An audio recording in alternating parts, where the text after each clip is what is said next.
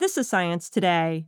Researchers at the University of California, San Francisco have discovered that a specific virus called cytomegalovirus, or CMV, could trigger childhood leukemia, a type of cancer that strikes about 15,000 American children each year. We found evidence of this virus at birth, and it was found more frequently in children that went on to get leukemia. So, this virus was found years before diagnosis.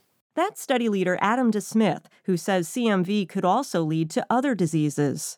Children born with CMV may have developmental defects, and particularly hearing loss is affected with CMV virus. So it's a pretty big public health issue, and one thing that may come out of this research is the potential for a vaccine against CMV virus. While the development of this vaccine has been a priority for American health officials, the process is complicated. So DeSmith says a lot more research needs to be done before a vaccine is available. For Science Today, I'm Larissa Branin.